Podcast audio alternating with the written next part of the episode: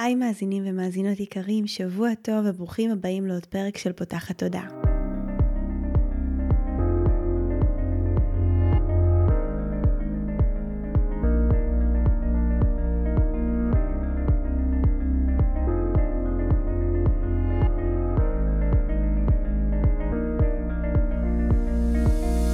הפעם הראשונה שלכם כאן, פותחת הודעה היא תוכנית שנועדה להעביר רעיונות ולאתגר תפיסות קיימות, לפתוח את צורת החשיבה האוטומטית שנהוגה אצל כולנו, לכל מיני כיוונים חדשים במטרה להכניס לחיים שלנו יותר כלילות, שלווה, זרימה, אהבה, קרבה וחופש, גם במערכת יחסים שלנו מול עצמנו וגם במערכות יחסים נוספות. אני ניצן אלפסי, אני המנחה של הפודקאסט הזה ואני מאמנת תודעתית ומלווה תהליכי העצמה אישית בעזרת כלים מעולמות התמודע, האנרגיה והרוח.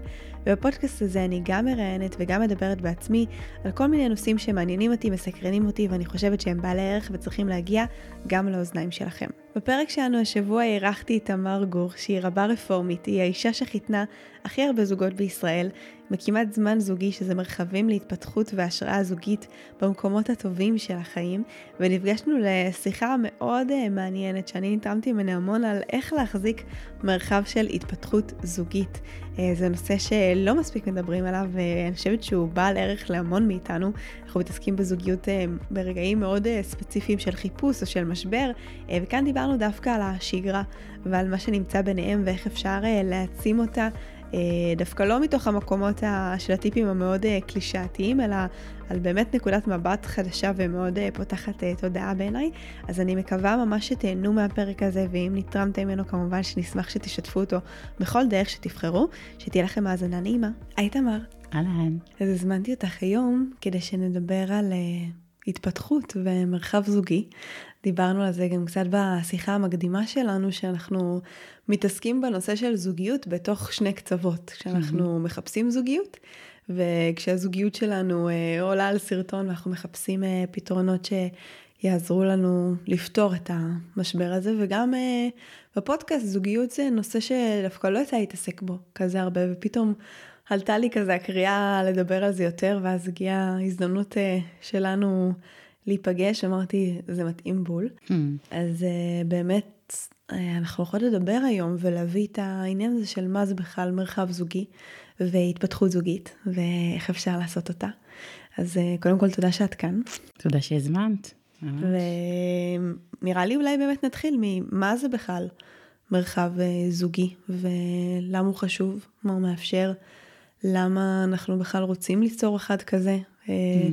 ומה בעצם קורה בין השלב הזה של אוקיי, מצאנו זוגיות, לבין אה, מה אנחנו עושים איתה אחר כך כדי לא להגיע לקיצון השני שבו בדרך כלל מחפשים אה, עזרה זוגית, שזה כבר כן. לרוב המשבר. אה, אז טוב, אלה שאלות מאוד גדולות, אבל אה, אני באמת אגיד שככה נתחיל בהתחלה, שכמו שאמרת, באמת יש, אנחנו מחפשים זוגיות, אנחנו מתעסקים בזה מלא, אנחנו מגיעים לאיזה משבר, אז אנחנו, אה, לשמחתנו, אני חושבת שזה מאוד מאוד טוב, שאנשים היום יותר ויותר הולכים לטיפול זוגי, ואני חלילה לא נגד הדבר הזה, אני חושבת באמת שבבין לבין, בשנים שיש בין, ביניהם, או בחודשים שיש ביניהם, זה אחד ממרחבי, המרחבים הכי משמעותיים בחיים שלנו זוגיות. בעיניי גם אחד מהמרחבים אה, שאנחנו הכי יכולים, עיקר ההתפתחות הכי גדול של חיינו. ופשוט לא חונכנו לזה, ששם מתפתחים ושם גדלים. וככה, באמת יש איזו מטאפורה שאני אוהבת, שנהוג להסתכל על זוגיות כמו, כמו צמח. שצריך אה, מים וצריך השקיה וצריך אה, שמש והוא לא ככה אה, קופא על השמרים. אבל uh, הוא צמח קצת טריקי, שכל כמה זמן הוא משתנה, וכל כמה זמן הצרכים שלו משתנים. והרבה פעמים אנחנו משקים אותו באותו כמות מים שאנחנו רגילים להשקות אותו, למרות שהוא בכלל צריך עכשיו בכלל תנאים אחרים. דוגמה טובה כמובן נולד ילד, אז, אז צרכים, הצרכים של הזוגיות משתנים לחלוטין, ואנחנו שמה לא מתפתחים. ואני חושבת, אה, למה זה חשוב? שוב, קודם כל כי זה נורא נורא משפיע עלינו. אנחנו עוסקים המון באיכות חיים, ואיך לחיות את חיינו טוב יותר. ובמרחב הכי, באמת, באלף בית של איכות חיים, זה מה קורה לנו בבית, לאן אנחנו חוזרים, ואיפה אנחנו יוצאים, ואיזה מרחב הילדים שלנו נושמים. ושם אנחנו באיזה מין חוויית תקיעות הרבה פעמים, זה ממש השיח הרווח. כן, הולך לעבודה השנייה שלי, לבוס איתה, כאילו איזה מין שפה כזאת של, טוב, זה ברור שהזוגיות היא מרחב אה, תקוע ולא פשוט, ו... ואולי פעם בכמה זמן ניסע לאיזה צימר או לאיזה מסעדה, וכנראה באמת רוב הזמן נדבר על, ה... על הילדים במסעדה, או על המשימות, או על האוכל שהזמנו במסעדה. ויש איזה, ואני חושבת שזה נורא נורא חשוב שיהיה לנו שם טוב, ויהיה לנו שם מתפתח, ויהיה לנו שם, שזה יהיה מקום שהוא לא רק, אה, אה, הוא בקלות הופך ממשאב למשאבה. Hmm. ואיך בתוך המקום הזה אנחנו, אנחנו נושמים אוויר טוב, אנחנו וילדינו. אה, זה ככה למה בעיניי נורא נורא חשוב לייצר התפתחות זוגית, לייצר תנועה זוגית, לייצר אה, אה, באמת התבוננות שלומדת את הדבר הזה כל הזמן. והכלי של המרחב הזוגי הוא כלי, הוא כלי התבוננות, שאני באמת אתחיל, כמו שככה אמרת, בחיפוש. כי אני חושבת שנורא קל לנו דווקא להבין את זה דרך שם, שלאחרונה איכשהו מגיעים אליי כל מיני אנשים שמחפשים זוגיות, שבהתחלה אמרתי, לא, לא, לא, זה לא הנישה שלי בכלל, וככה לאחרונה התחילו להגיע, ו... ובאמת השיחה שלי איתם, הרבה מדברת על זה ש... בואו רגע, בואו בוא רגע תשחררי את, ה, את רשימת המכולת שיש לך בראש של מה הוא אמור להיות. שזה ברור לכולנו למה, גם כי זה לא קיים, כן? זאת אומרת, לא קיימת, לא קיים האדם שיעבוד בדיוק ברשימת המכולת הזאת, והפומו, ומה שכולנו מכירים. אבל גם, וזה הסיפור בהקשר של מרחב, שזה לא כל כך רלוונטי. כי יכול להיות שאני מחפשת לדעת מישהו שהוא בהתפתחות אישית, או מישהו עם הומור נורא טוב, או מישהו ש, שככה אה, יודע את מקומו בעולם. בסוף זה לא מה שחשוב, מה שחשוב זה איך זה פוגש אותי ואותו במפגש בינינו. זאת אומרת, יכול להיות שהוא מישהו עם הומור מעולה, מעולה ואותי הוא פשוט לא מצחיק. או הוא נורא בהתפתחות, אבל בסוף את ההתפתחות שלי זה תוקע. חשבתי שאם אני אמצא מישהו עם עולם רוחני רחב, אז זה יהיה נפלא, אבל במפגש בינינו, הדבר הזה, בסוף העולם שלי מצטמצם. אז מה שחשוב זה מה שקורה במפגש, מה שמתגלה בינינו. לא מה שהוא מייצג או מה שאני מייצגת. האם הוא גורם לי להרגיש ביטחון? ויכול להיות שהוא אדם שעל פניו, אם נסתכל על ההגדרות, הוא לא אדם שחש... הוא לא סוג הכתפיים הרחובות שחשבתי שייצרו לי ביטחון בעולם, ועדיין הוא מייצר לי המון ביטחון. אני חושבת שזה גם בדיוק העניין הזה בין, אה, כמו שאמרת, ההבדל הזה בין מרחב של התפתחות אישית לבין מרחב של התפתחות זוגית, כי יכול להיות, כמו שאת אומרת כאן, שאותו בן אדם אז במרחב ההתפתחותי האישי שלו, בתכונות האופי שלו, הוא מביא יכולות מסוימות, שבמפגש הזה בין שני העולמות הוא מביא משהו אחר. אני גם רוצה לחזק משהו שאמרת קודם, שבאמת זה מרחב התפתחותי, ולכן גם מן הסתם שיהיו בו אתגרים, ויהיו בו כל מיני אה, חיכוכים, ויש גם אה, פרק, ואם לא האזנתם לו, אני ממש ממליצה לחזור, פרק מספר 4, שמדבר על שיעורים בזוגיות ואיך לצמוח מהם, כי המון פעמים כשקשה לנו בתוך המרחב הזוגי, אז אנחנו נבהלים ומסיקים מזה שאולי זה לא הבן אדם הנכון עבורנו, במקום לראות איך אנחנו יכולים להתפתח מזה, ואנחנו כבר נגיע למקום הזה. ואני חושבת שזה שנייה גם ההבנה המאוד חשובה, שזה שני עולמות שנפגשים. שני עולמות שמגיעים עם ערכים שונים ותפיסות שונות וגדלו בבתים שונים אה, ויש להם לפעמים השקפות שונות ונכון שהבן אדם שאנחנו בוחרים לחיות איתו את חיינו אנחנו גם לרוב מחפשים שיהיה את נקודות הממשק הזה אבל לא תמיד אה, יש התאמה או סנכרון של 100% mm-hmm. בדברים האלה. ממש, לגמרי, וברור גם שזוגיות היא אחד המרחבים הכי מאתגרים של חיינו, אם לא הכי. אה, ואולי בגלל זה גם הוא כל כך, הוא כל כך באמת קר להתפתחות גדולה, כמו שאת אומרת. ואני חושבת שזה, הסיפור של המרחב הוא סיפור שאומר שאני כבר, יש אישות שלישית בינינו. היא אורגניזם חי. קוראים לה הזוגיות שלנו, המרחב שלנו, ה... לנו יש לה שם, קוראים לה שמוליק. וזה, והוא ממש אישות חיה. זאת אומרת, יש כל, לפעמים אנחנו מתעסקים בי, לפעמים בבן זוג שלי, לפעמים בילדים, בכל אחד מהילדים שלנו, שלושה ילדים, וכל אחד והדברים שצריך להתעסק בו, ומה שמעסיק אה, אותנו עליו או עליה. ויש את שמוליק, שהוא אישות חיה. ויש משהו בלהסתכל על המרחב הזה, ש, שבסוף מה שקורה בינינו הוא מה שמתגלה במרחב הזה בינינו. שיש בו משהו מאוד מאוד uh, מרגיע. שוב, כמו שלהגיד לאדם, בסוף בסוף מה שחשוב, זה לא מה ש... לא, לא, לא התכונות שיש לאדם השני, כמו מה שיקרה ביניכם. אז אותו דבר גם בחיים זוגיים שלנו. כי יש לנו נטייה להיות מאוד באיזה חוויה של אה, אני מולך. ואם רק תהיה קצת יותר משתף, אז יהיה בסדר. ואם רק תהיה קצת פחות לחוץ, אם רק תהיה קצת יותר מסודרת, אם רק, אה, אה, טוב, אוף, התחתנתי עם, אה, עם מישהו אה, שהוא אדיש, ואם רק היה רגיש יותר, או פתוח יותר, או... אז היה פה איזה משהו שהיה מצליח לקרות טוב יותר. לבין להגיד, לא, מה שחשוב הוא שאני רוצה מרחב משתף. אני רוצה מרחב רגיש, אני רוצה מרחב קליל. וזאת אני הדימוי שאני אוהבת להשתמש בו, שזאת האמבטיה ששנינו יושבים בה. חם בה, קר בה, מישהו עשה בה פיפי, זה אחריות של שנינו. ויכול להיות שלפעמים אני זאת שמביאה עכשיו את דלי מים החמים ואתה מביא כוס מים חמים, זה לא, זה לא הדדי או שוויוני בהכרח, לא יודעת, המקום הרגשי או המשתף, אבל עדיין אנחנו יצרנו לעצמנו מרחב כזה.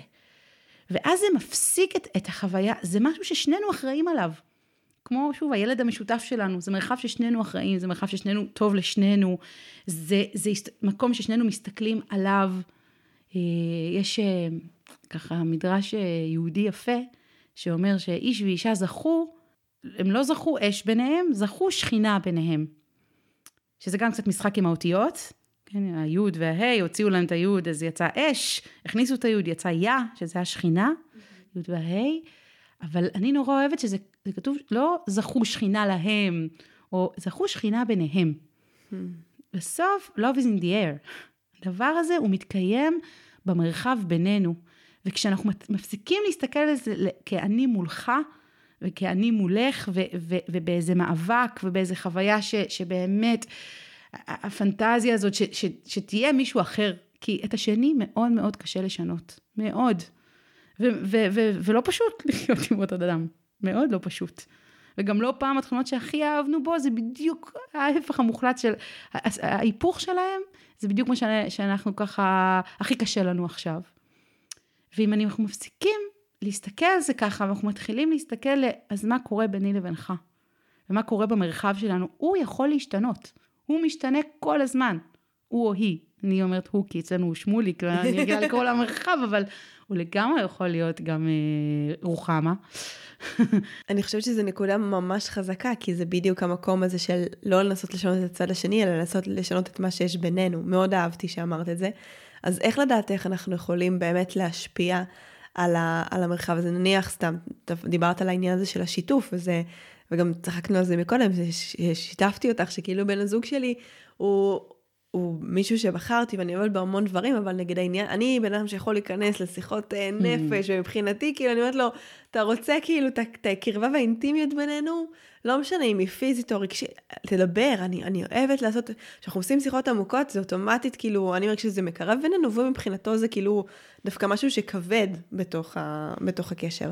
ו, וזה מעניין המקום הזה, איך אנחנו באמת הופכים מ...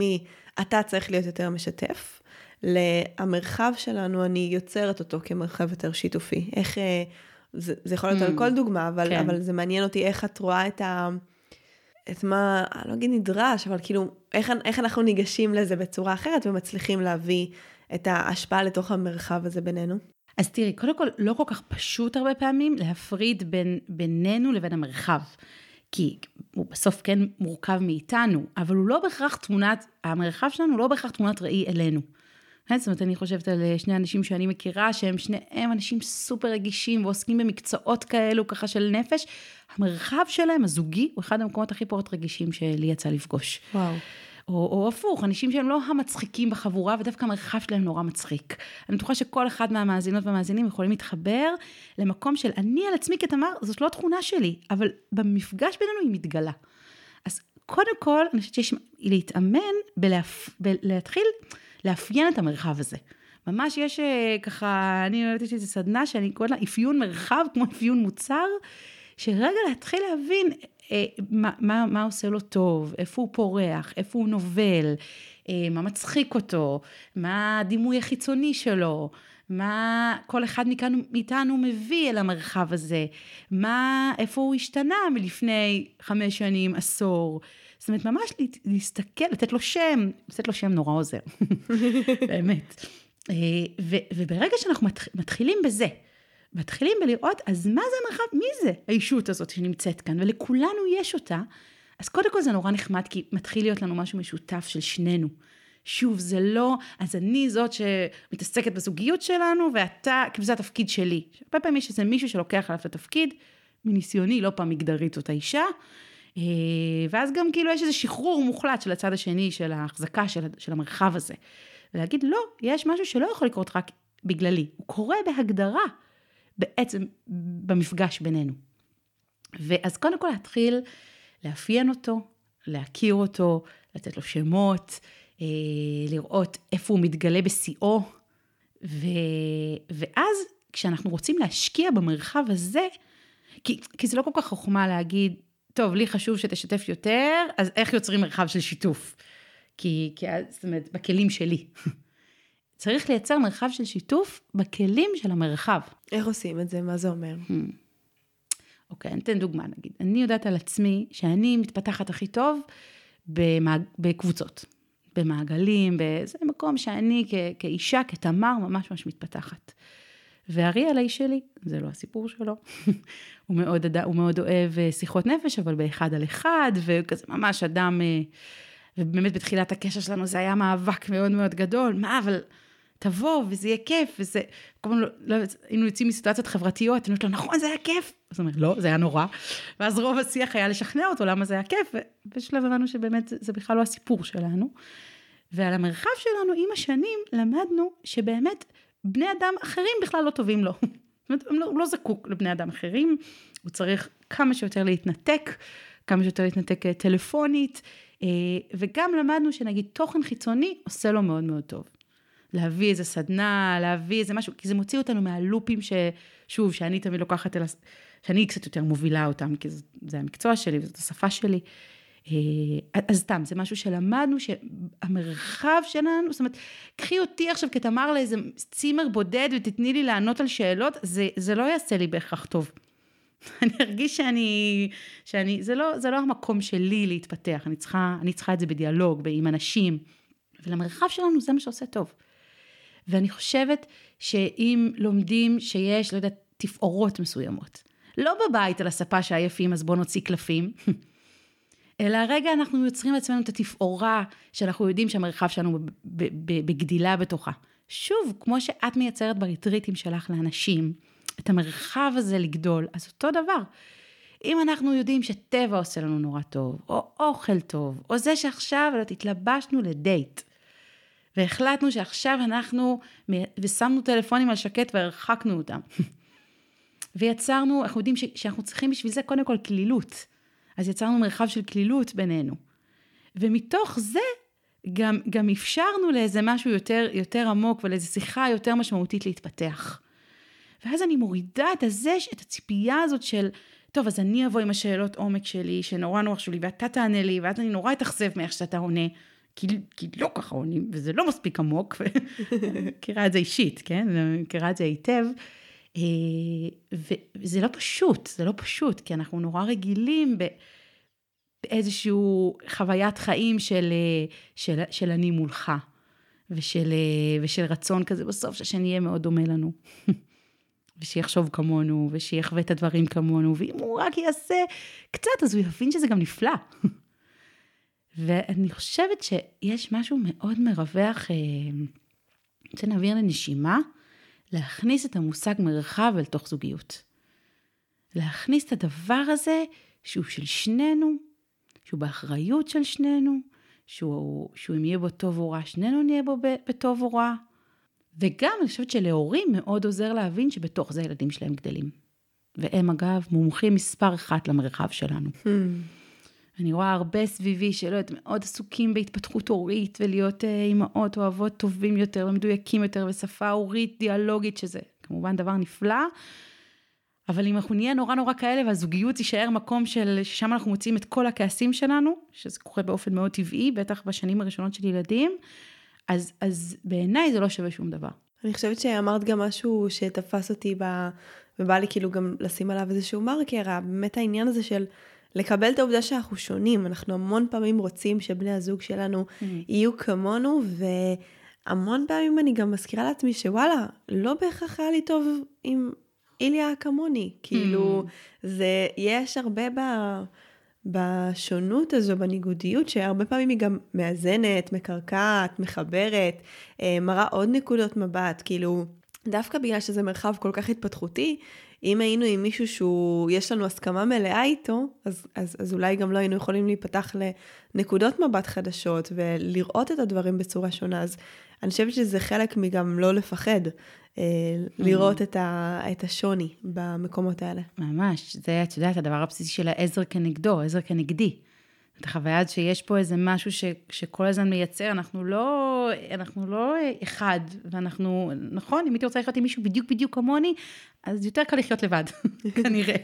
אני, אני חיה איתו כי הוא שונה ממני, כי אחד פלוס אחד שווה שלוש.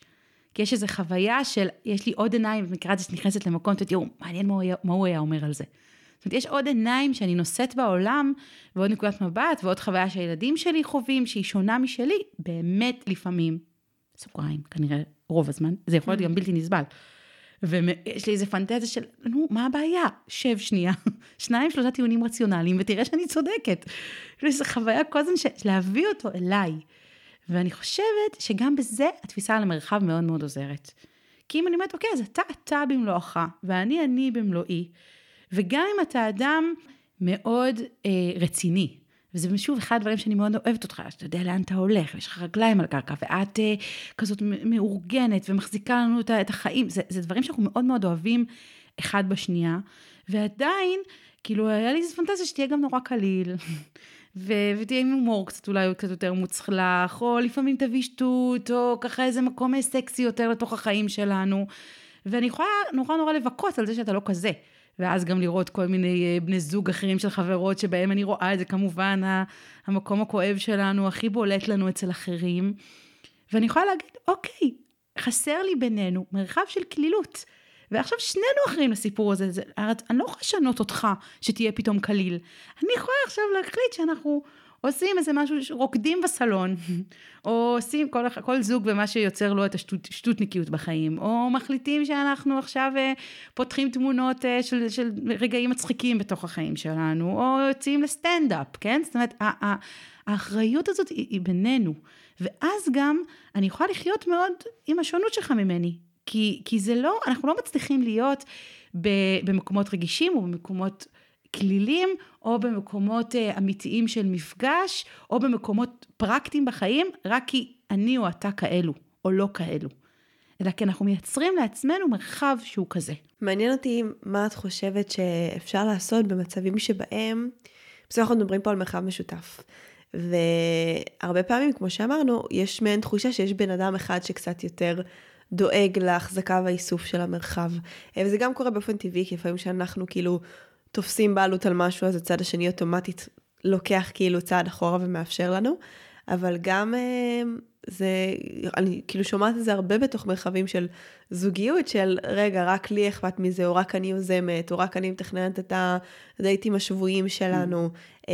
ואני תוהה איך בעינייך אפשר לגרום לזה להיות משהו שהוא באמת הדדי, כאילו איך, אה, אני לא יודעת להשתמש במילה רותמים, כי זה כאילו זה לא עכשיו זה מישהו, אה, mm. אני לא איזה מנהלת בחברה שאני צריכה זה, אבל איך אני אה, מחברת את הצד השני למרחב, בהנחה שהוא פחות, פחות פעיל או אקטיבי בתוך, ה, בתוך הדבר הזה. יכול להיות גם כי אני הרגלתי אותו, יכול להיות כי הוא בן אדם כזה, אבל מעניין אותי איך, איך עושים את הדבר הזה. אז תראי, אני חושבת, יש פה שתי רמות. זאת אומרת, רמה אחת, זה, זה שזה יהיה כיף לשני הצדדים. אני חושבת שאם תמיד הוא בא אליי, ותמיד הוא יודע שאם אנחנו נעשה דייט, אז עכשיו נרד, אה, שוב, אני אשתמש בדוגמה הזאת, כי אני חושבת שהיא באמת אה, גם, גם מהחיים האישיים שלך, וגם קצת שלי, וגם נראה לי של הרבה מהמאזינים והמאזינות. אז, אז אם באמת אה, תמיד הוא מגיע והוא יודע שזה יגיע לשיחות עומק, שהוא, זה לא הצד החזק שלו, והוא תמיד יצא בה, קצת מאכזב אותך, וקצת כזה, אוף, לא לשם התכוונתי שזה ילך, הוא יכול, בסוף זה לא אף דווקא יוצא מפגש מאוד מאוד אה, מוצלח מבחינתו, וגם קצת מבחינתך, אז ברור שהוא לא כל כך רוצה להיכנס לזה שוב. אז אם תמיד זה בסוף יהיה, הוא יבוא לעולם שלי, אז, אז, אז זה לא באמת אה, אה, מצליח להיות מפגש זוגי אמיתי, ואז הוא לא ירצה לחזור לשם שוב. אז אני חושבת, קודם כל לייצר מגוון של סוגי מפגש, ולייצר אה, באמת חוויות של, ש, שהם, שהם לא רק אני אחראית עליהם, וכאן נכנס ככה אני אכניס רגע את המקום שלי כרבה, את המקום בין, בין מסורת לחידוש, ואת המקומות שבהם יש לפעמים להגדרות, או לגבולות, או אפילו לביטוי הלכה, מקום. ואני חושבת ש, שלפעמים יש איזה, לא יודעת, החלטות, נגיד להחליט, שפעם אני אחראית על זה ופעם אתה אחראי על זה. וזה, וזה בזמנים שאפשר, הם לא אחד, אחד לשבוע, זה, זה בעיניי דרישה מאוד מאוד גבוהה, בטח מזוגות אה, עם ילדים קטנים, אה, ולכן לא תחליט שזה אחד לחודש, ושזה כתוב ביומן, זה לא קורה אם זה לא כתוב ביומן בעיניי, כמו הרבה דברים, וזה חשוב לא פחות מהספורט שאנחנו עושות, או מה, מכל מרחב אחר שאנחנו משקיעות בו זמן, זה חשוב. אז אם אנחנו מחליטות שפעם בחודש עושים את זה, ולפעמים אני אחראית על זה, ולפעמים אתה אחראי על זה, ואז אתה לא אחראי על זה, ואז אתה עושה משהו כדי לרצות אותי. אתה, אז אתה מביא אותי, לא מזמן אריאל רצה שנבשל יחד. עכשיו, אני באמת לא סובלת את זה. ממש, אני מודה, זה לא מרחב שאני טובה בו, זה לא, וואי, איזה כיף, נבשל יחד. אבל היה משהו ביאללה, זה עולם שאתה אוהב, אתה, זה משמח אותך לראות אותי מבשלת איתך, וזה באמת יצר משהו אחר פתאום. אז אני חושבת שככה יש איזה מקום ש, שאנחנו מצליחים קודם כל לחלק את האחריות מבחינת, מבחינת הגדרות. לפעמים אנחנו זקוקים להגדרות, לגבולות, ל... את יודעת, זה, זה באמת אומרים את זה על כל דבר, נכון? תייצרי לעצמך מיינדפולנס כל בוקר, או דברים שאת אה, ככה מבינה בהם היטב. אז אותו דבר, אם אנחנו, אנחנו לפעמים יוצאים לדייטים, בהכרזה של, אוקיי, יש גבולות על מה לא מדברים. Hmm.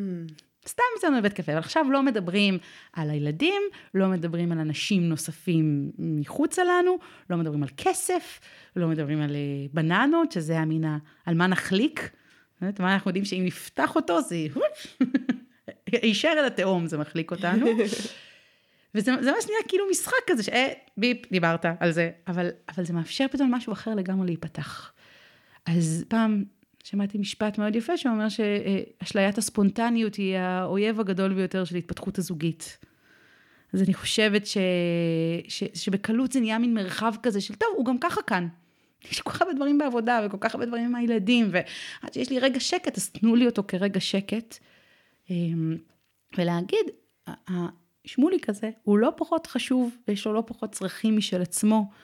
ויש איזו תפיסה כזאת שאם כל אחד מאיתנו מאוד טוב לו בעבודה, או מאוד בטוב, אפילו, או שאנחנו מצליחים ל, ל, להיות אה, אישות טובה שמגדלת ילדים יחד. אז אחלה, אז אנחנו בטוב. אבל לא בטוח שהמרחב הזוגי שלנו שם בטוב. אם כל אחד מאיתנו בטוב, לא אומר בהכרח שהמרחב שלנו בטוב. ממש. ואני חושבת שאם מסתכלים עליו כאישות אחרת, ושוב, אם אני חוזרת לתחילת דבריי, מאבחנים אותו, ויודעים מה צריך לעשות כדי שיהיה לו טוב, אז, אז אנחנו, אז, אז זה גם נורא כיף לשנינו, ומרגיש לי שככה גם קל לגייס את, ה, את הצד השני, כי שוב, זה לא אני הבאתי אותך לעולם שלי, זה האמבטיה של שנינו. מדהים. שאלה נוספת ככה שבא לי שנדבר עליה, זה המקום אה, של איך מתמודדים עם אגו ולב סגור mm. בתוך המרחב הזה, כי המון פעמים זה גם משהו שקורה, שנכנסים למעין לופ כזה של... מעין אה, ציפייה שהצד השני יבין את הטעויות שלו, אה, מעין מקום כזה של אה, אני כל הזמן באה לקראת ומתי באים לקראתי, אה, מקומות כאלה של אה, התחשבנות, פנקסנות. אה, ואני ממש כאילו רואה את זה כמו הלב שלי נסגר, ואז אני יותר סגורה, ואז גם הצד השני נסגר, ואז אנחנו נכנסים למעין כזה ריחוק לבבות, אני קוראת לזה, שכל אחד נמצא בתוך ה... העולם שלו, ואז באמת המרחב המשותף הזה לא מתקיים, וזה יכול להביא הרבה מאוד תקיעות ותסכול, עד שיש את האחד שמתאפס ו- ו- ועושה את הקירוב הזה בחזרה, אבל אני חושבת שמראש אפשר למנוע הרבה מצבים כאלה שאנחנו מגיעים לה, להתרחקות. כי ההתרחקות גם הרבה פעמים אף אחד לא תופס את עצמו, אז היא יכולה להביא לפיצוץ, היא יכולה להביא גם למה שדיברנו, הקיצון השני של מתי אנחנו הולכים אה, לעבוד על המרחב כשאנחנו ממש במשבר כבר. אז אה, איך היית אה, ממליצה להתמודד במרחב עם זה, אז אה, עם כל מה שקשור לאגו, סגירת לב והתחשבנויות? אז קודם כל, אני, אני אתחיל להגיד שבאמת יש רגעים שבאמת אנחנו צריכים ללכת לטיפול, וזה חשוב שנלך לטיפול, וזה, אנחנו כבר בלופים כל כך קשים, ש, שלצאת מהם לבד מאוד מאוד קשה, ואני מאוד מאוד בעד. אני מרגישה שהכלים שאני יודעת לדבר בהם, ואני מאמינה בהם, וככה זה מה שאני רוצה לייצר לזוגות, זה כלים שבהם אנחנו מגבירים את הטוב. אני, אני מאמינה שלפעמים יש כוח לא פחות גדול מעכשיו לחטט בפצע, ל, לרגע להיזכר בטוב. ו, ובאמת אני, יש אה, ככה אחד החוקרים שאני מאוד מאוד אוהבת, אה, שהוא נקרא ג'ון גוטמן, ש, שעשה מחקר, באמת אה, מחקר רוחב ואורך אדיר על, על זוגות, מכירה אותו? וואו, זה כזה לפרק שלעצמו, אבל הוא באמת עשה איזה, הוא זה חוקר אמריקאי, שהיה גם סטטיסטיקן, ואחרי שהוא התגרש פעם ראשונה וככה התחתן פעם שנייה, אמר שהוא רוצה להבין למה, איך זה עובד, למה יש מערכות יחסים שעובדות ויש כאלה שלא. הוא אמר, לסטטיסטיקן, הוא אמר, אני רוצה להבין את זה אמפירית, מספרית. ולא משנה, עשה מחקר אדיר שהוא ליווה זוגות 15 שנה קדימה, ובאמת יצר מין כר נתונים מטורף על למה זוגות מצליחים או לא מצליחים, מה, מה, מה גורם להם להצליח או לא להצליח. אה, לכו לקרוא עליו, ועל המחקרים שלו, הם מרתקים, יש להם גם אחוזי הצלחה מאוד מאוד גדולים. מה השם עוד פעם? ג'ון גוטמן.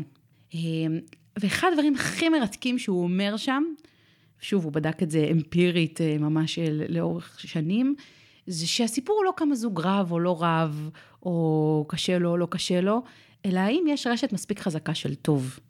ואני חושבת, אני פחות, יש מומחים גדולים באיך לריב נכון, ואיך לפתוח לבבות, ובאמת שהלב סגור, אז, אז זה מאוד מאוד קשה. אבל אני רואה את הכוח ב, אוקיי, אז אם עכשיו הלב סגור, אני יכולה להמשיך וללחוץ על הנקודה איפה שהלב סגור, עד שהלב שלך ייפתח. או עד שנצליח לפתור את זה. אני לא כל כך מאמינה בזה, אני חושבת שזה כמעט לא אפשרי, זה רק מעמיק את הקושי. לבין להגיד, אוקיי, אז לא היום, לא בתוך הריב, אבל מחר, מחרתיים, אני רגע אצליח להושיט לך יד, וג'ון גוטרמן אומר שזוגות מצליחים, לא אם הם רבים, אלא אם הם מצליחים להושיט יד לשלום, והשני גם מושיט את היד חזרה. אמ, ולהושיט לך יד, ורגע לעשות לנו מרחב שאני יודעת שעושה לנו טוב. זה יפתח את הלב חזרה. זאת אומרת, אם אני יודעת שבסוף להיות במרחב של, של מגע, שם אנחנו, המרחב שלנו בשיאו, אז רגע להביא את עצמנו למקומות האלו. רגע להיזכר במקומות, אה, ככה אני באמת עושה סדנאות כאלה לזוגות שרק עוסקים בטוב. רגע לבוא בתוך החיים, בתוך הילדים הקטנים, רגע אחרי לידה, כל מיני שלבים, רגע להיזכר בעין הטובה שיש לי עליך. שיכול להיות שאני כבר הרבה זמן לא אמרתי לך ממה אני מתפעלת ממך. ואנחנו כבר, טוב, זה הוא יודע. אנחנו לנו איזו תפיסה כזאת שהאמת קורית בקושי, באתגר, שם אנחנו מתפתחים, שזה נכון, אבל יש לא פחות אמת וטוב במקומות, ה, ה, ה, במקומות הטובים, במקומות שיש לי מילים טובות עליך, שבתחילת הקשר שלנו נורא ידעתי להגיד אותם. ועם הזמן הזה כבר, כבר, כבר, כבר יש לי על כל דבר אבל. וברגע שאמרתי את האבל, אז אף אחד כבר לא הקשיב למה שהיה לפני האבל. ויש כבר כל דבר, אני מפחדת להגיד לך שנורא כיף לי עם זה שאתה ככה מחזיק אותנו ויודע לאן אתה הולך, כי הצד השני של זה זה שאתה רגע לא יודע לשהות בשום מקום. ו- ולפעמים השני רק צריך לשמוע את, את המילים הטובות שיש לנו עליו. אז אם שואלת אותי בגישה שלי, הגישה שלי לייצר מרחבים של טוב, גם. ו- ו- ולייצר, ושוב, זה חלק מזה שאם נדע שהמרחב שלנו עושה לו הכי הכי טוב שאנחנו עכשיו מצליחים רגע להיזכר בתחילת הקשר שלנו. או שאנחנו חולמים קדימה, יש זוגות שהחלימה קדימה מעיפה אותם. או אני אספר לך את האמת עליי, אני מרגישה שהמרחב שלנו בשיאו, כשאנחנו נוסעים באוטו והילדים ישנים מאחורה ואנחנו מדברים על מס הכנסה. שכאילו אין אנטי רומנטי מהסיפור הזה, ועדיין, כשאנחנו כאילו מחזיקים את המרחבים הבסיס... החוויה הזאת שיש מישהו שנושא איתי את החיים האלה ביחד, אז זו חוויה נורא חזקה זוגית. ו... ואז אנחנו, אני, אני יודעת שאם נצא עכשיו ונייצר לנו את הזמן הזה, ורגע נדבר גם על חלימה קדימה, וגם מה סתם שלומו של השני.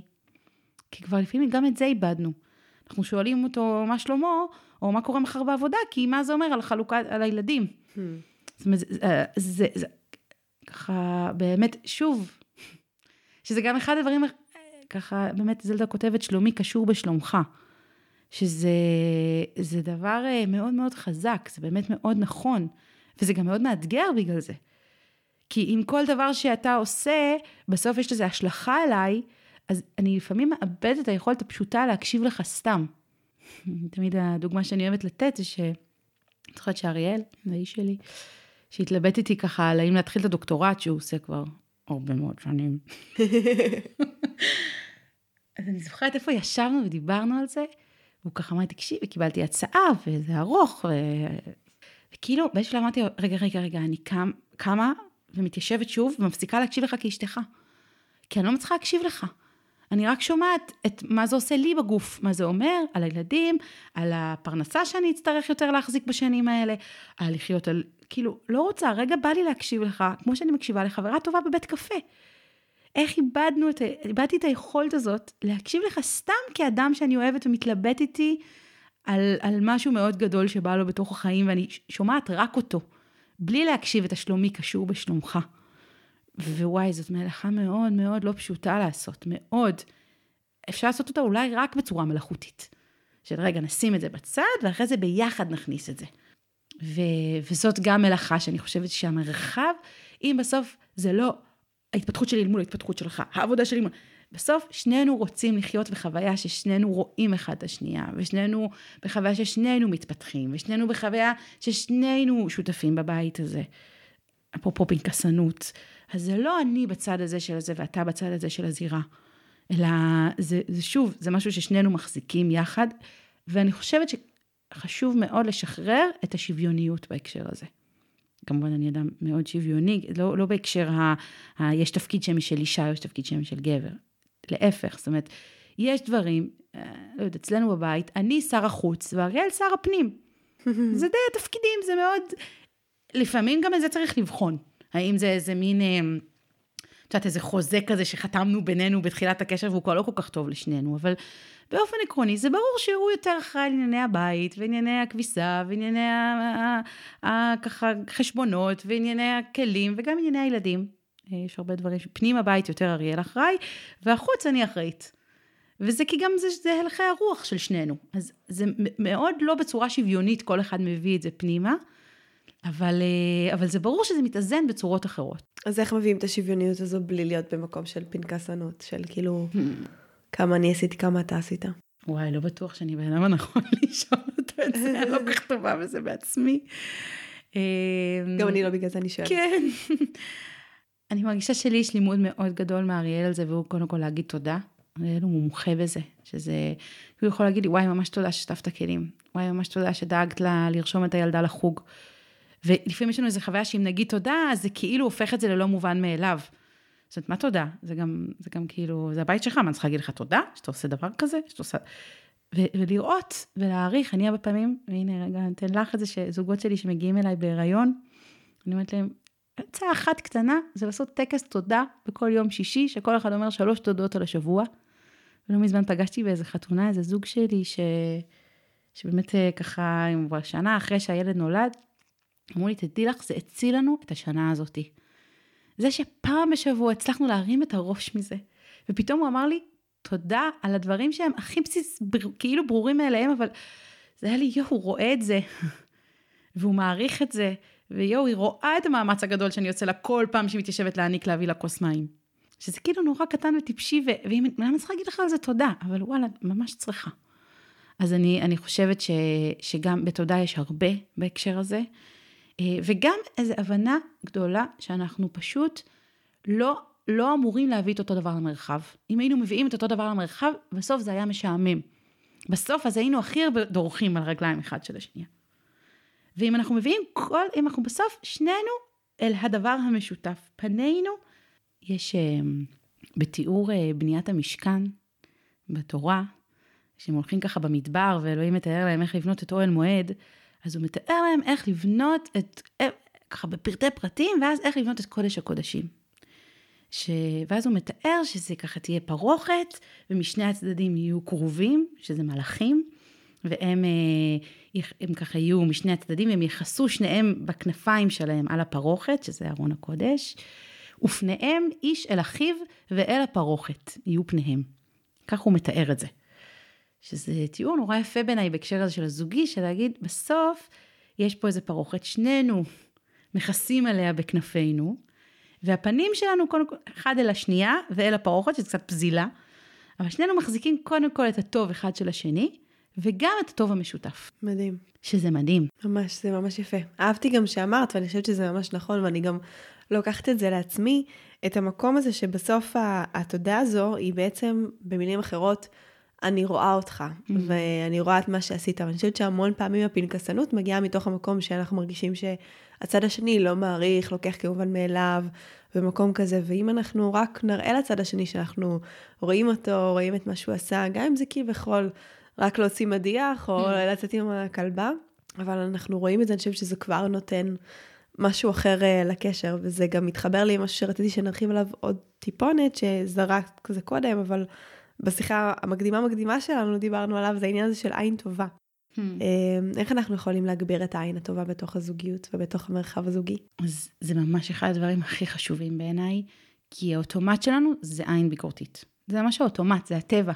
זה בסדר גם, כי נראה לי בכלל מסתובבים ככה בעולם, בטח אל מול בן או בת הזוג שלנו. אה, ואני חושבת שיש משהו בלהגדיל את העין הטובה, שלפעמים גם אותו צריך לעשות מלאכות, גם זה כזה fake it till you make it, וגם להתאמן בזה. ב- בלהגדיל את המקומות שבו אני רואה את המקומות הטובים ולא החסרים שלו. זה לזכור שבאמת הרבה, לא פעם, התכונה הכי נפלאה שלו, אני הכי אוהבת באריאל, באמת שהוא האדם הכי טוב לב שאני מכירה, הוא לימד אותי מלא על, על להיות באמת אדם טוב לב. אבל כשהוא מקפיץ מישהו 25 דקות טרמפ הלוך חזור, ואני כאילו לבד עם הילדים, בא לי להוריד לו את הראש. ואם אני מזכירה לעצמי, לא תוך כדי, אבל אחרי זה בסוף, זאת אותה תכונה שאני מאוד מאוד אוהבת, אז, אז זה, זה כלי אחד, וזה לרוב ככה. אמ, וכלי שני זה באמת, אני חושבת, ממש לעשות, לעשות כאלה תרגילים כאלה. לעשות דבר כזה שאנחנו, לנו יש את זה משפחתית. אנחנו יושבים ביום שישי בערב, וכל אחד אומר מילה טובה לשני. ואני רואה את זה נגיד בבנות שלי, שהן אחיות עכשיו, וחלק מהסיפור של להיות אחיות זה, זה להיות במאבק, לא פשוט להן. נורא קל לה להגיד על כולם, חוץ מעליה. אני אומרת לה, לא, עכשיו תגידי על נעמי. לא, אין לי על נעמי. לא, לא, את תגידי על נעמי, בטוח יש לך מילה טובה להגיד על נעמי. והיא אומרת, וזה נפלא.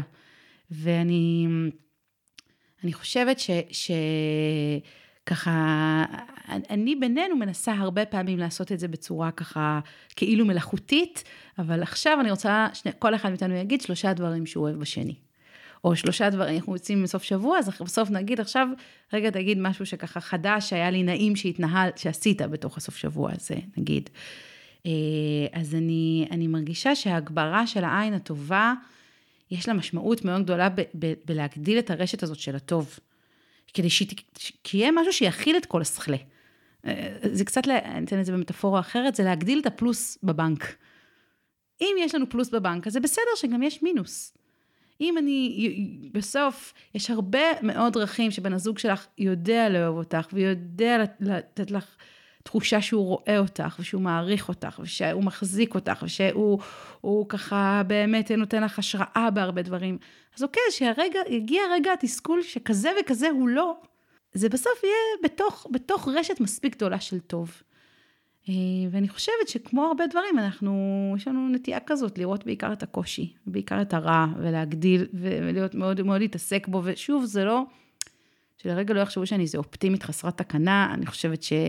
שיש הרבה מאוד אתגרים בזוגיות, גם בזוגיות שלי, וזה מאוד מאוד חשוב אה, גם להיות בתוכם ולעבור דרכם ולא להתעלם מהם. אבל uh, כמו מול הילדים שלנו, ששם זה מאוד ברור לנו שאנחנו גם צריכים לחזק אותם ולראות את המקומות הטובים בהם. והרבה פעמים איבדנו את היכולת הזאת הפשוטה לראות שזה אדם שאני רוצה בטובתו, והוא רוצה בטובתי. ושנינו, וזה אולי הדבר החשוב, רוצים בטובת הדבר המשותף בינינו. שהוא הבית שלנו, הוא הילדים שלנו, והוא המרחב הזוגי שבין שנינו. ממש הרמת לי להנחתה, כי זה מה שכתבתי תוך כדי, זה באמת לזכור שזה לא נגדנו. המון פעמים אנחנו מפרשים את ה... קורה לפעמים שאני אומרת, כן, הנה, עכשיו הוא נמרח עם המשימות שלו, אה, לא יודעת, אה, לא, לאוניברסיטה, ועכשיו אנחנו, אה, לא יהיה לנו את המפגש הזוגי שלנו, אז כאילו זה כי המפגש הזוגי שלנו לא מספיק חשוב. אני לא לוקחת בחשבון את זה שיכול להיות שממש קשה לו עם לשבת על התחת אחרי המון שנים שהוא לא היה בתוך מסגרות כאלה, ושזה הקונפליקטים שלו והדברים שהוא מתמודד. אז זה ממש להזכיר לעצמנו ש, שזה ברוב המקרים, אם לא בכולם, זה לא נגדנו, וזה הבן אדם מתמודד עם הקושי שלו, וגם לא להעמיס עליו את ה... את התסכול הכל כך לא נכון הזה, וגם לא להרעיל את עצמנו מבפנים, כי ברוב המקרים זה באמת פשוט לא hmm. נכון. נכון, שזה, אם חוזרים למדרש, אז הפנים הם לא רק אל הפרוכת, הם גם אל השני. זאת אומרת, בניו איש על רעהו. זאת אומרת, יש איזה מקום ש, שבסוף רואה אותו על איפה שהוא נמצא ואיפה שהוא לא נמצא, ו, אה, ו, וגם, אני באמת, באמת חושבת שהדבר הזה, ש, וזה אני שומעת הרבה זוגות אפילו ש, שנפרדים, מתגרשים בתקופות ככה, אחרי הרבה שנים ביחד, ויצא לי לדבר עם כמה כאלה לאחרונה, והרבה מהם תיארו את אותו דבר, את זה שהם פשוט התפתחו במקביל. התפתחו במקביל, כל אחד לבד, מאוד התפתחו. ברוך השם, הדור שלנו כבר מאוד טוב בלתמוך בהתפתחות אחד של השני. וזה ברור שאנחנו מתחלקים בבית ומתחלקים בילדים אצל הרבה מהמשפחות. אמ, וזה ברור שלך יש את המרחבים שאת לבד, ולי יש את המרחבים שאני לבד, וזה גם מתנה גדולה ש, שכבר לא הייתה בדור הקודם. אבל מה שקורה זה, זה, זה מין התפתחות במקביל, של מדי פעם נפגשים לכיפים של החלפת תפקידים של בית, של ילדים, של אפילו יחסי מין. אבל לא נפגשים באמת, ולא זוכרים רגע לפתח את מה שקורה, את האישות הזאת, המרחב. ואז אמרה לי מישהי לא מזמן, מישהי קרובה אליי, אמרה לי, תראי, הגענו לגיל 40 פלוס, גידלנו, היינו שותפים מעולים בגידול ילדים. כל אחד מאיתנו התפתח, הרבה מההתפתחות שלי רשומה על שמו. אבל בינינו כבר כמעט לא נשאר כלום. הזוגיות שלנו, המרחב שלנו, היא לא קראה לזה המרחב, אבל נשאר way back מההתפתחות המטורפת שכל אחד מאיתנו עשה, שכבר כבר אי, אפשר, כבר אי אפשר לעבוד על זה, זה כבר רחוק מדי. וואו. ממש, זה היה לי כל כך מטלטל וכל כך וואו, כמה זה חשוב, וכמה זה, זה, זה באמת נורא קל שזה הדבר האחרון שידחק. ו, ואני חושבת שזה זה חלק, זה חלק ממה שאני רוצה להביא לעולם. אני רוצה להביא לעולם שיח של התפתחות זוגית, של לימוד זוגי, של להמשיך כל הזמן עם העין אל הפרוכת.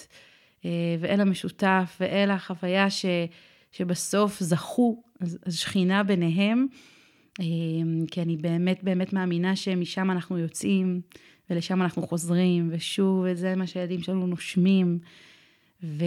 ואני חושבת שזה זה מעניין שדווקא בעולם שלנו שכל כך עוסק בהתפתחות, זה לא, אין שם, אין לזה מספיק. יש עוד משהו שאנחנו יכולים אז באמת אה, לתת, כי, כי דיבר, השאלות שאני שאלתי אותך הן יותר שאלות ממקום של יש קצרים במרחב הזוגי, אה, או במרחב הבאמת משותף הזה, ו, ואיך אנחנו פותרים אותם. אבל מה שאמרת עכשיו גם מאוד תפס אותי, כי אני אומרת, זה מצב שכאילו כביכול השותפות הזו עובדת טוב, וכל אחד מתפתח, אז המון פעמים אתה גם לא... לא שם לב שיש משהו פה שנזנח, אז האם יש עוד uh, דרכים חוץ ממה שדיברנו עליהם עד עכשיו, שבהם אנחנו יכולים uh, לשמור על המרחב הזה ולוודא שהוא מתפתח ביחד איתנו?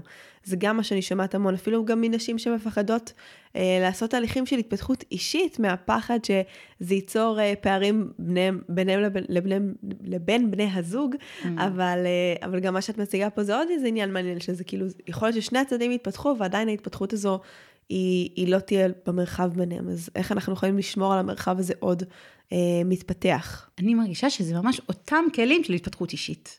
זאת אומרת, ממש, מה שאת היית עכשיו עושה רשימה למישהו, למישהי שאומרת לך, אני רוצה עכשיו להתפתח רוחנית או רגשית, או איך אני עושה את זה, אז היית אומרת לה, קודם כל תקשיבי פנימה, ותייצרי לעצמך, נכון, תייצרי לעצמך, תכי לריטריטים, תייצרי שותפות בדבר הזה, תקשיבי לפודקאסט, זאת אומרת, תשימי שם את התודעה.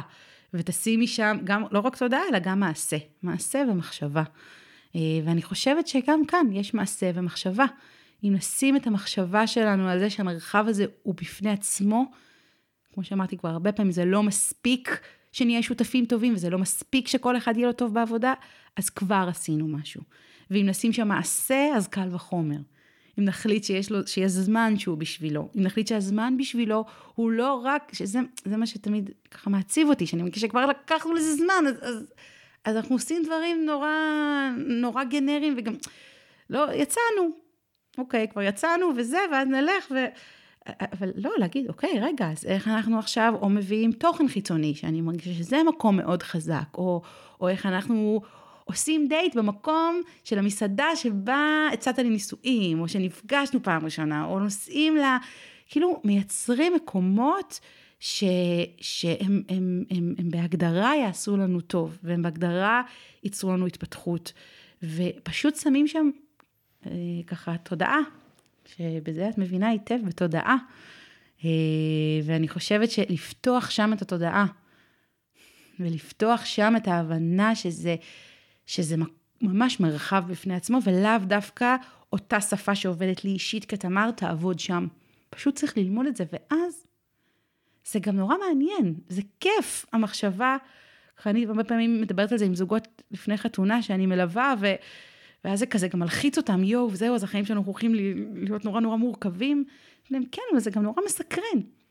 יש שם עוד מרחב שלם של, של גדילה בפנים, ועוד אה, המון המון מקומות ללמוד אחד את השנייה, ועוד המון המון ערים וגאיות ומורדות שתעברו יחד. אבל צריך להיות מכוונות לעבור אותם, ולעבור אותם בכל הזמן בתנועה. אה, ואם נחזור למטאפורה של תחילת ההקלטה, הפרח הזה, פשוט מדי פעם להסתכל עליו ולהגיד למה הוא זקוק עכשיו, למה הוא הכי זקוק. ו, ו, ואז זה גם שוב, זה שנינו מסתכלים על הפרח הזה, ולפעמים זה מחזיר גם את, ה, את החדווה הזוגית. ששנינו יש איזה פרח ששנינו מחזיקים בו, ו, ולמה הוא זקוק, אה, והאם צריך להעביר אותו אל תוך הבית מהגינה, או לשלש לו את כמות המים. מדהים. שאלה אחרונה, נראה לי שכזה תסכם לנו את הכל, כי דיברנו על זה בהתחלה, והייתי רוצה שנביא גם על זה איזשהו משהו, על העניין שבסוף אנחנו משתנים בתוך הזוגיות, ובאמת אה, הזוגיות שלנו מקבלת תפניות וילדים ודברים שקורים ומגורים שמשתנים.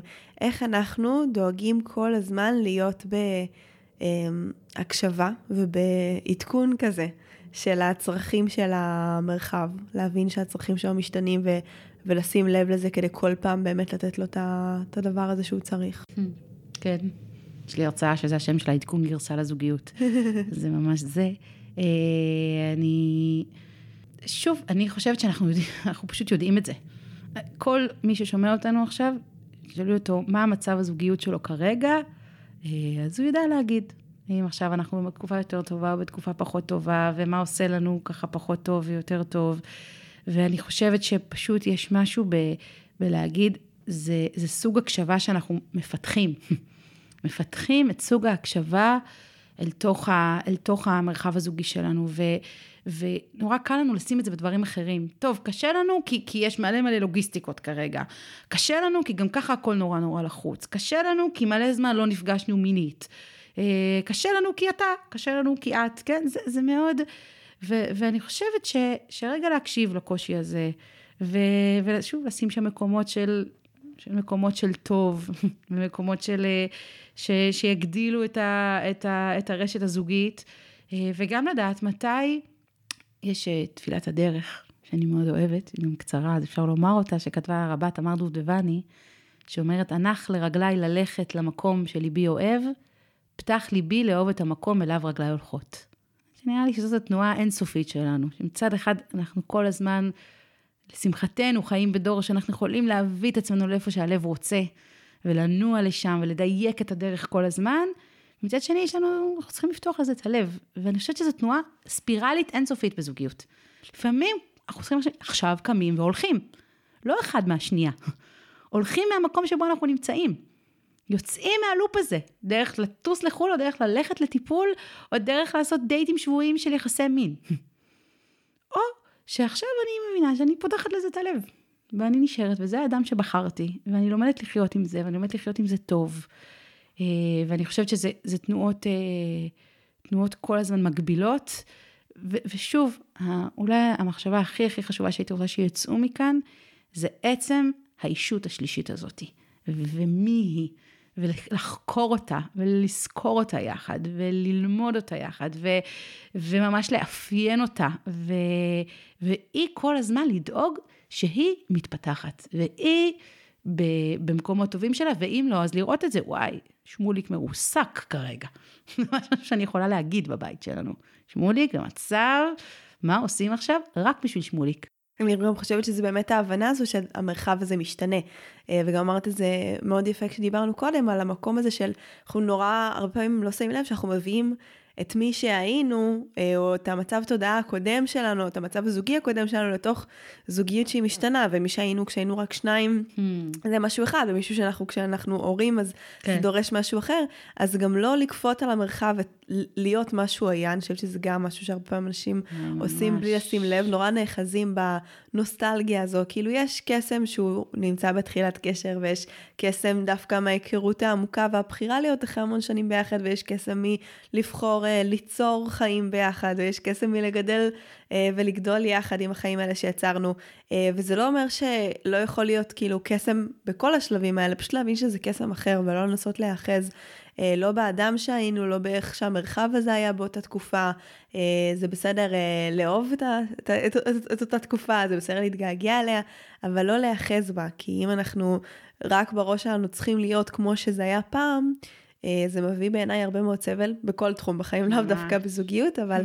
אני חושבת שברגע שאנחנו מקבלים את השינוי ואנחנו גם עוצרים לעשות את ההקשבה הזו והחקירה הזו של מה המרחב צריך עכשיו, אחרי העדכון גרסה, שהוא עבר מכורח הנסיבות והחיים, אז אה, יהיה לנו גם הרבה יותר קל והרבה פחות מאמלל, אפילו hmm, נגיד. ממש, ממש, כי באמת שאנחנו מנסים, אנחנו באיזה נוסטליה של געגוע, או מנסים להפעיל את אותם, אוקיי, זה, כאילו, זה, זה, זו הזוגיות הזאת, בזה אנחנו טובים, ואז החיים לא מאפשרים את זה, ואז זה באמת נורא נורא מאמלל, ואנחנו באיזה חוויה רק נוסטלגית, אה, ופעם היה פה טוב. ואני חושבת שבהקשר הזה זה גם עוד אפיון, עוד, עוד כלי אחרון אולי מעניין, זה באמת לפרק לגורמים את המקומות, את ההגדרות של איפה המרחב שלנו הוא בטוב. אתן זה שוב כדוגמה, נגיד, באמת באמת אנחנו הכי פורחים בחו"ל. שאנחנו מנותקים מהכל, ובלי עבודה, ובלי ילדים כרגע, הזוגיות שלנו שמה. ובהתחלה, כשנהיו לנו ילדים קטנים, אז אמרנו, או יופי, אחלה שבחו"ל, אבל זה לא מה שאנחנו יכולים כרגע לייצר יותר מלילה. ואז רגע שפירקנו את זה, עשינו פעם איזה תרגיל אצל, אצל מורים שלי, ופירקנו את, ה, את החוויה הזאת, פתאום אמרנו, רגע, אבל מה שכיף בה זה הקשב האמיתי, והניתוק, ואת זה אפשר להשיג גם בנסיעה באוטו שהילדים ישנים מאחורה. את אותו מקום שהמרחב שלנו בפריחה. אז אני חושבת שגם זה, זאת אומרת, להבין שיש איזו ליבה, כמו, כמו, כמו אנחנו כיחידים, יש איזה מקום שאת כניצן בפריחה בו ועושה לך טוב, ו, ואותו את מנסה לשחזר בכל מיני דרכים אחרות, ועם ההתפתחות שאת עושה כאדם, אז אותו דבר אה, בהקשר זוגי, ולא כל הזמן לבוא לזה באיזה מין אבל על מה שהיה, או, או חוויה של, אוקיי, אוקיי, אז אולי זה באמת לא מה שצריך להיות, כי כבר כל כך לא טוב פה, אז, אז, אז נעבור אל הדבר הבא. עם כוכבית, שלפעמים באמת צריך גם לזוז באופן אה, חריף, כאילו לא תמיד צריך להישאר כדי להישאר, גם זה חשוב לי להגיד. לגמרי. וואו, אני מרגישה פה מלא ערך, לא הפסקתי לכתוב. זה יהיה כנראה הסיכום אה, הארוך, אה, הארוך בהיסטוריה. תודה רבה לך על כל אה, מה שהבאת לכאן היום. תודה, תודה לך על המקום ועל המחשבה ועל החברותה, ממש. אז אם אנחנו רוצים לסכם את הפרק הנפלא הזה עם אה, תמר, הנה כמה דברים שאנחנו יכולים לעשות כדי לייצר ולהחזיק מרחב זוגי. אז דיברנו קודם כל על הצורך בלאפיין את המרחב הזה, מה אנחנו מביאים אליו, אפילו לתת לו שם, לראות מה עושה למרחב הזה טוב, אה, מתי הוא בשיא שלו, איזה תפאורה אולי יכולה לעזור לנו מבחינת טבע, אוכל, לבוש, אה, וגם לפרק לגורמים, מה יש בו שעושה לנו טוב ואיך אפשר אפילו לאפשר את זה בדרכים אחרות ממה שחשבנו עד היום. דיברנו על החשיבות של לאפשר הדדיות במרחב, להגיע גם לעולם של הצד השני, לייצר מגוון של סוגי מפגש, ופעם אני אחראית ופעם הצד השני אחראי. דיברנו על להגדיר גם גבולות, על מה לא מדברים, שזה יכול מאוד לעזור. דיברנו על החשיבות של להגביר את הטוב, אה, לשים לב האם יש רשת מספיק גדולה של טוב, להושיט יד לצד השני, לייצר את המרחב שעושה לנו טוב, להסתכל בעין טובה, להגיד מילים טובות וגם לחלום קדימה. אה, ככל שאנחנו נגביר את הטוב ולאו דווקא נחפור במה שלא עובד, הקשר הרבה פעמים יצליח מאוד להתרומם. דיברנו על העין הטובה אה, גם קצת בהרחבה, ממש לשים לב מה אנחנו אוהבים בצד השני, לראות את המקומות המלאים ולא את החסרים, אה, ולזכור שגם במעשים שאנחנו לא אוהבים בצד השני יכול להיות גרעין של תכונה שאנחנו כן אוהבים, כמו הדוגמה שתמר נתנה על בעלה שנסע בטוב ליבו לעזור לטראמפ, אבל זה בא במקום שהפעיל אותה, אז לשים לב האם יש איזשהו גרעין שאנחנו כן אוהבים. אפילו שהדרך הייתה קצת אה, מפעילה אותנו, לשים לב, כמו שאמרנו, שהצד השני לא נגדנו אף פעם, אלא יש לו גם את הדברים שלו, אנחנו אחד לטובת השני, ולשים לב שאנחנו גם רואים את הצד השני. אה, דיברנו על ההקשבה בפשטות, ממש אה, לשים לב שאנחנו לא כל הזמן עסוקים בלשאול מה שלומו של הצד השני, מתוך מחשבה של איך זה ישפיע עלינו, אה, ומה זה אומר, אלא באמת, כמו לחבר או חברה טובה אה, בבית קפה, לשים לב מה... מה שלומו אה, בצורה נקייה ובאמת להיות שם אה, בשבילו. כי זה מאוד מאוד יכול לעזור. דיברנו על השחרור מהפנקסנות שיכולה לקרות על ידי זה שאנחנו נודה גם על הדברים הקטנים שהם כביכול מובנים מאליהם, התחושה הזו שאנחנו רואים את הצד השני ומעריכים אותו, יכולה מאוד מאוד לעזור בשביל לשחרר את המקום הזה המתקטנן.